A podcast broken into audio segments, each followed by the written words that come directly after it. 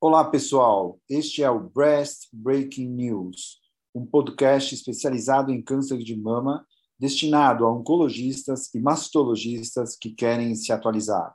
Toda semana, eu, Silvio Bromberg, mastologista titular do Centro de Oncologia do Hospital Israelita Albert Einstein e da BP Mirante, e o Dr. Daniel Jimenez, oncologista clínico da rede Oncoclínicas, iremos discutir artigos que foram destaque nas principais publicações médico-científicas sobre câncer de mama. Acompanhe no Onconews. Fala, Dani, tudo bem? Tudo bem, Silvio. Então tá vamos tá bom, de Osasco, Dani. Né? Vamos de pós-asco aqui, ultra direto nas críticas, que é isso que vale. E aí depois o pessoal pega aí as referências para dar uma dissecada nos estudos. Então, o primeiro que eu vou falar, Dani, é um estudo um pouco provocador, que é o Lumina, que é um estudo que pegava paciente luminal A, T1N0 acima de 55 anos, que tinham características luminais A, porém um KI abaixo ou igual de 13,25, para eles dizerem se iam fazer ou não radioterapia. Então, um braço único randomizado prospectivo. Pegaram 500 pacientes e considerariam positivo quando você tinha mais de 3,5%, aliás, menos de 3,5% de recorrência, eles considerariam o estudo positivo. É um estudo canadense. Então, quando eles fazem, eh, Dani, esse estudo, essa análise, o que eles percebem é que realmente o índice de recorrência dessas pacientes desse grupo foi de 2,3%, ou seja, o estudo mostrou uma positividade dizendo que pacientes luminais A acima de 55 anos é, com um KI abaixo de 13,25, poderiam ser poupadas da, da, radioterapia, uma vez que elas fizessem, então, a hormonioterapia com é, tamoxifeno inibidor de aromatase. A questão é que, na, na casuística, 60% das pacientes tinham mais de 65 anos, e quando você vê a idade média de estudo, era 67,5. No entanto, eles forçam a barra e colocam esse marco de 55. Dani, esse estudo ele, ele, ele, é interessante porque ele provoca um descalonamento importante numa idade mais precoce e ele me reporta direto para o Prime, que é acima de 65 anos, e o CalGB, que já foi feito acima de 70 anos. Porém, diferente dos outros estudos, ele inclui o CAI67 na dissecção da história. É, eu acho, Dani, que teoricamente esse estudo ele é válido, mas a gente já sabe, apresentou no nosso post, que a aderência à medicação, principalmente inibidor de aromatase, que foi o estudo do Memorial, que a gente apresentou e discutiu, mostrando que se a aderência não é de pelo menos mais de dois anos, ou seja, se a paciente tomar só dois anos ou não tomar a medicação, é, o benefício é péssimo, é o mesmo que ela não tivesse tomado a medicação e a recorrência vai lá para o alto, para 16%, diferente de quem tomou cinco anos.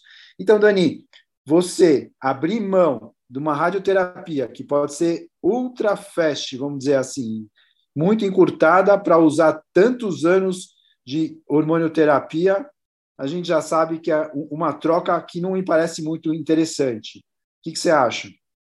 Eu acho que é isso mesmo, concordo contigo. E, e olha, honestamente, está compondo alguns, algumas evidências e vai acabar numa meta-análise em breve, avaliando esses estudos em conjunto.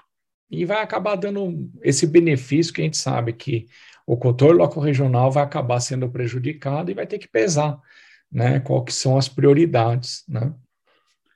É, eu acho que é só uma provocação, enfim, mas é um estudo que mostra essa possibilidade de descalonamento, mas talvez ainda tenha que ser melhor refinado.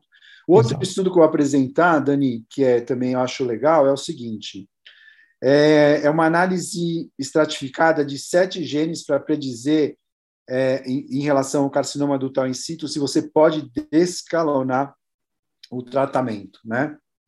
A gente sabe que tem vários estudos mostrando o benefício da radioterapia quanto da hormonioterapia no tratamento do ductal in situ, né?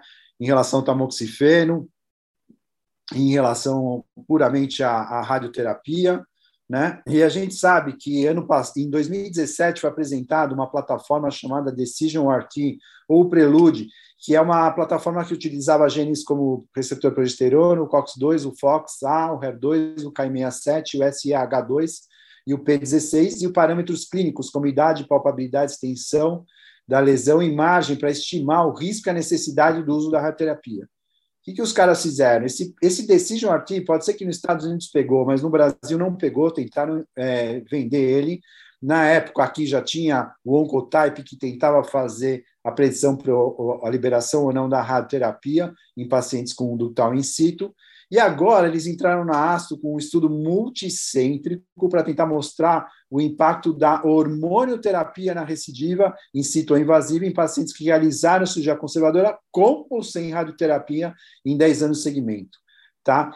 Então, eles fizeram um algoritmo e eles incluíram num score chamado, de, é, num, num score, Decision Score, que é uma coisa chamada Residual, é, residual Risk Subtype, que nada mais é do que uma alteração no gene Carras. Então, quando você tinha esse Carras alterado, eles davam como residual uh, risk subtype.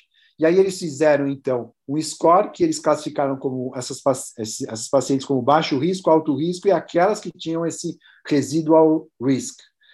E, e, essa bioassinatura, porque ela inclui a parte genética e a parte clínica também, como eu citei, né, é, que é o Decision RT mais esse RRT, que é esse RISC, uh, que é em relação a esse CARRAS, né, esse é, Residual Risk Subtype, eles mostraram que assim a radioterapia a terapia endócrina não mostravam uma diminuição significativa do risco de recorrência local no grupo que era considerado baixo risco, ou seja, poderia eventualmente descalonar tudo nesse grupo, e no grupo de alto risco, que tinha é, esse residual risk, ainda mais, tratado com cirurgia mais radioterapia, também não teve benefício da terapia endócrina. E no grupo que não fazia radioterapia, que era high risk, ou tinha o residual risk também, mas não fazia radioterapia, teve sim o benefício da terapia endócrina. Então, na verdade, o que eles fizeram? Eles acabaram é, fazendo uma plataforma que você consegue descalonar um, outro ou os dois.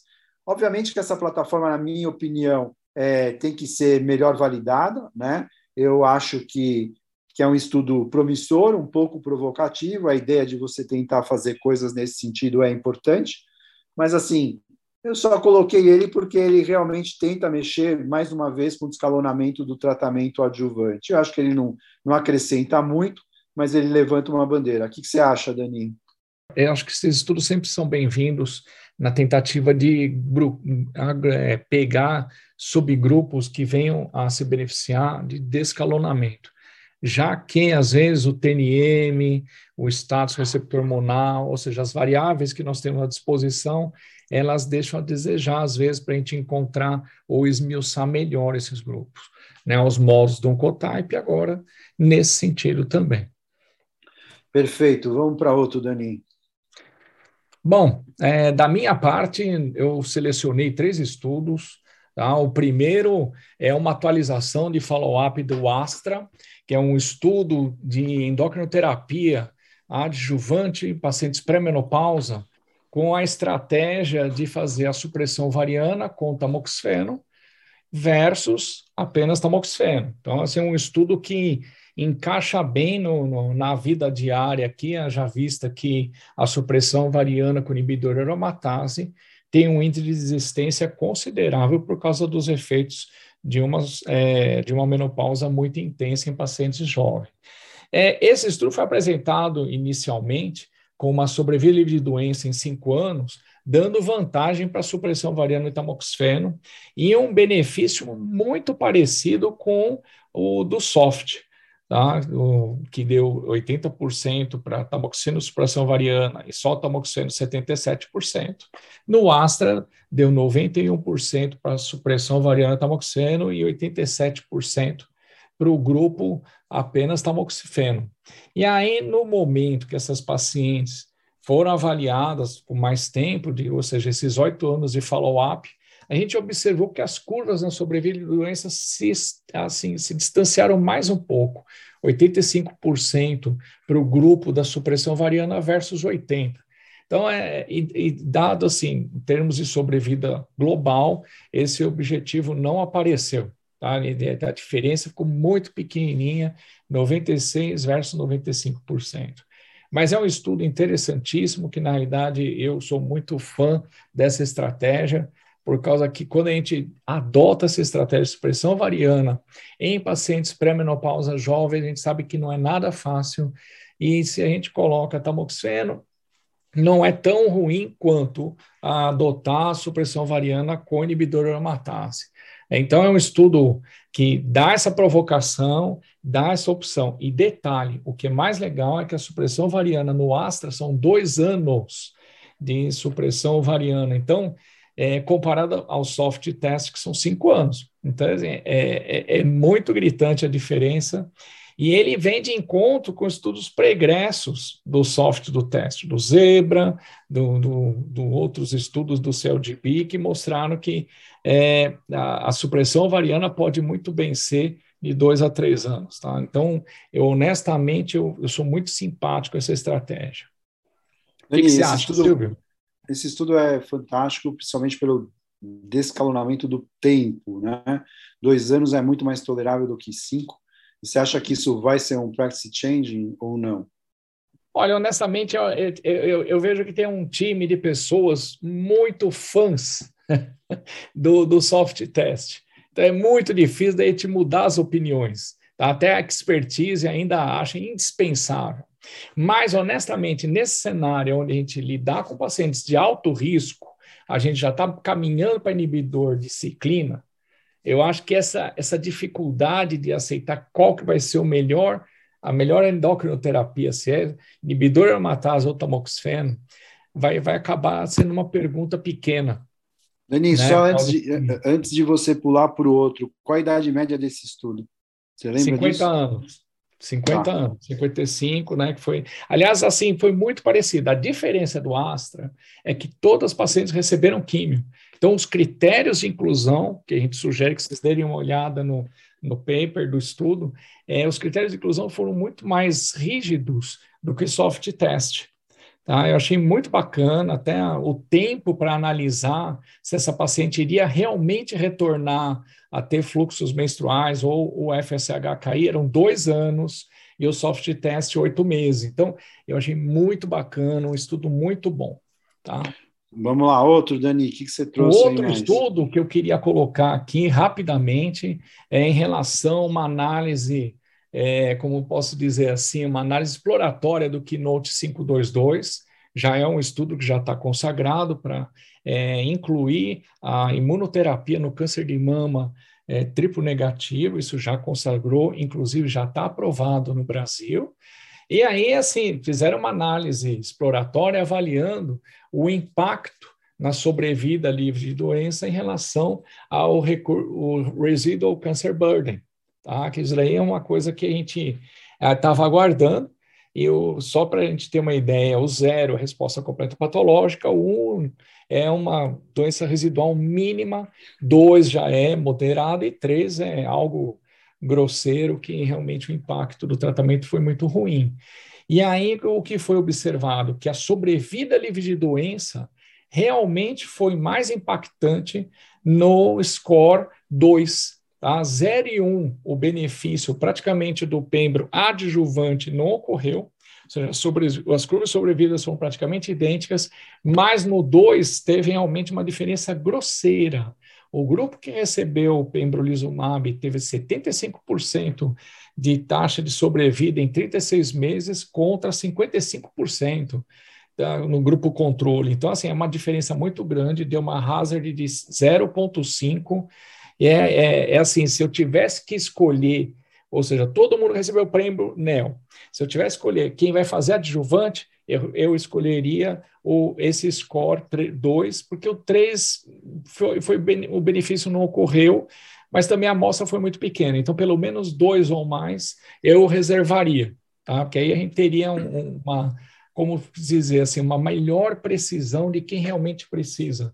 Haja visto falando de valores exagerados. Fala, Silvio. Dani, é, é proxy changing, você vai agora respiciar, resposta completa após primeira fase de Pembro, vamos abolir ele e te dar liberdade para mexer com outras drogas ou não?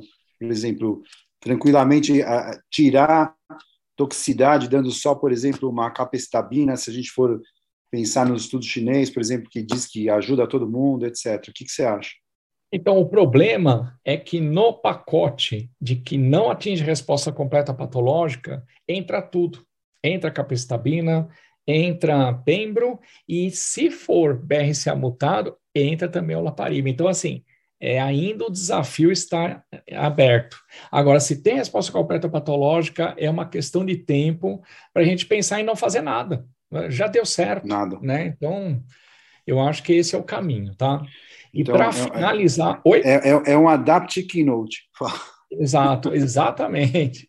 E, ó, para finalizar, acho que foi o estudo mais importante da ASCO desse ano, foi ovacionado, teve muita é, como se diz assim, foi, foi um sucesso, né? Foi o Destiny Breast 4, que é um estudo da, da, da, droga do momento em termos do câncer de mama HER, e agora no novo conceito HER2 low. Tá? Então, foi um estudo do, do trastuzumab deruxtecan versus tratamento de escolha do médico investigador em câncer de mama HER2 low. O que, que é o HER2 low? Ou seja, quando você faz a pesquisa do HER por imunistoquímica, uma cruz ou duas cruzes com phishing negativo, esse grupo já é tem uma certa expressão de HER, mas não chega a ter a hiperexpressão do HER que leva todo o tratamento da terapia anti-HER. Mas pelo efeito bystand que o, o, o deruxtecan promove, ou seja, a droga chega no HER e aí quando essa, essa, essa, essa é, célula ela é destruída, ocorre a liberação desse quimioterápico, deruxtecan, na periferia. E aí as células que não têm expressão de HER acabam sendo atingidas também pelo quimioterápico. E já tem estudo fase 2 mostrando um resultado muito interessante, muito promissor, e isso acabou levando ao estudo fase 3 randomizado, que é esse aqui. O desenho foi bem simples, então pacientes que já tinham recebido pelo menos uma linha de quimioterapia e endocrinoterapia, e a maioria das pacientes receberam inibidores de ciclina, ou seja, foi um recrutamento muito bem feito, eram pacientes que iam ser selecionados para esse estudo. Assim, o grupo que recebeu a terapia de escolha, a maioria foi entre libulina e capecitabina. E aí, o outro braço, o deruxtecan, foi uma randomização 2 para 1. 373 pacientes período Peruxecan e 184 pela terapia de escolha.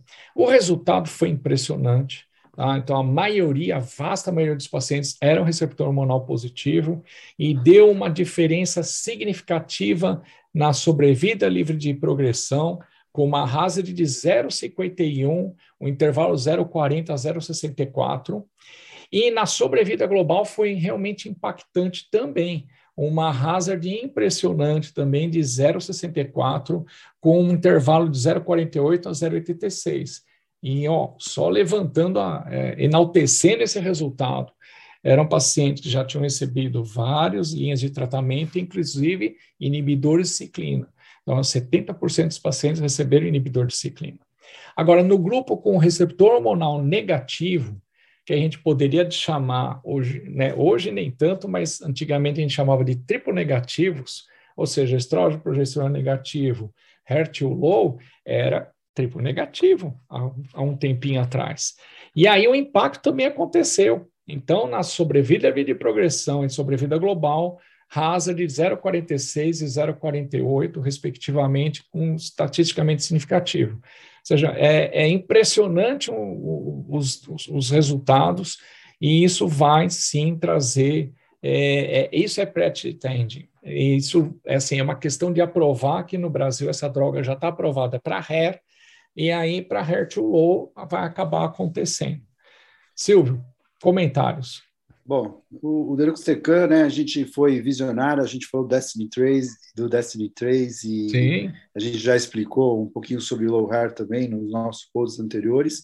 E agora, é, é o bombril, né? Essa droga é a droga do momento, tipo, mil e uma utilidades, vai ser, vai ser usada em várias situações, né? Eu acho que o futuro é isso e seguramente está vindo é, novos ADCs com um payload maior que 10, né, mais bombásticos que esse, imagino que vai vir um 15, 20, sei lá, que Exato. vão ser muito mais impactantes, que talvez seja o um novo caminho dos tratamentos oncológicos do ponto de vista sistêmico, né? Exato. Não, é impressionante. E, e, a gente tem visto esse deruxtecan como uma droga mais versátil ainda que a gente imaginava. Né? Então, a gente já estava encantado com o cenário HERA, agora ele está começando a ocupar um espaço muito importante. Tá? Então, é impressionante, é um, uma droga muito boa, tem um manejo clínico especial, mas eu acho que é, é, não é nada que a gente já não enfrentou e que já foi muito pior do que está sendo hoje. Tá? Então, vai ser é. muito fácil a gente levar essa droga para frente. Dani, estamos vivendo uma revolução no tratamento, maravilha. Exato. Dani, acho que a gente cumpre nossa missão. É, chegamos no nosso tempo master, 20 minutos, de novo, conseguimos Espero que os ouvintes aí, quem vai ouvir o Breast Break News aí, não ponha no seu podcast aceleração de um e meio ou duas vezes, porque já está acelerado. Senão não vai entender droga nenhuma. E a gente se vê semana que vem, Dani, com mais novidade aí que a gente vai garimpar na literatura. É isso aí, pessoal. Continue se atualizando com a gente pela Onconews e pelo BBN. Abraço a todos. Abraço a todos.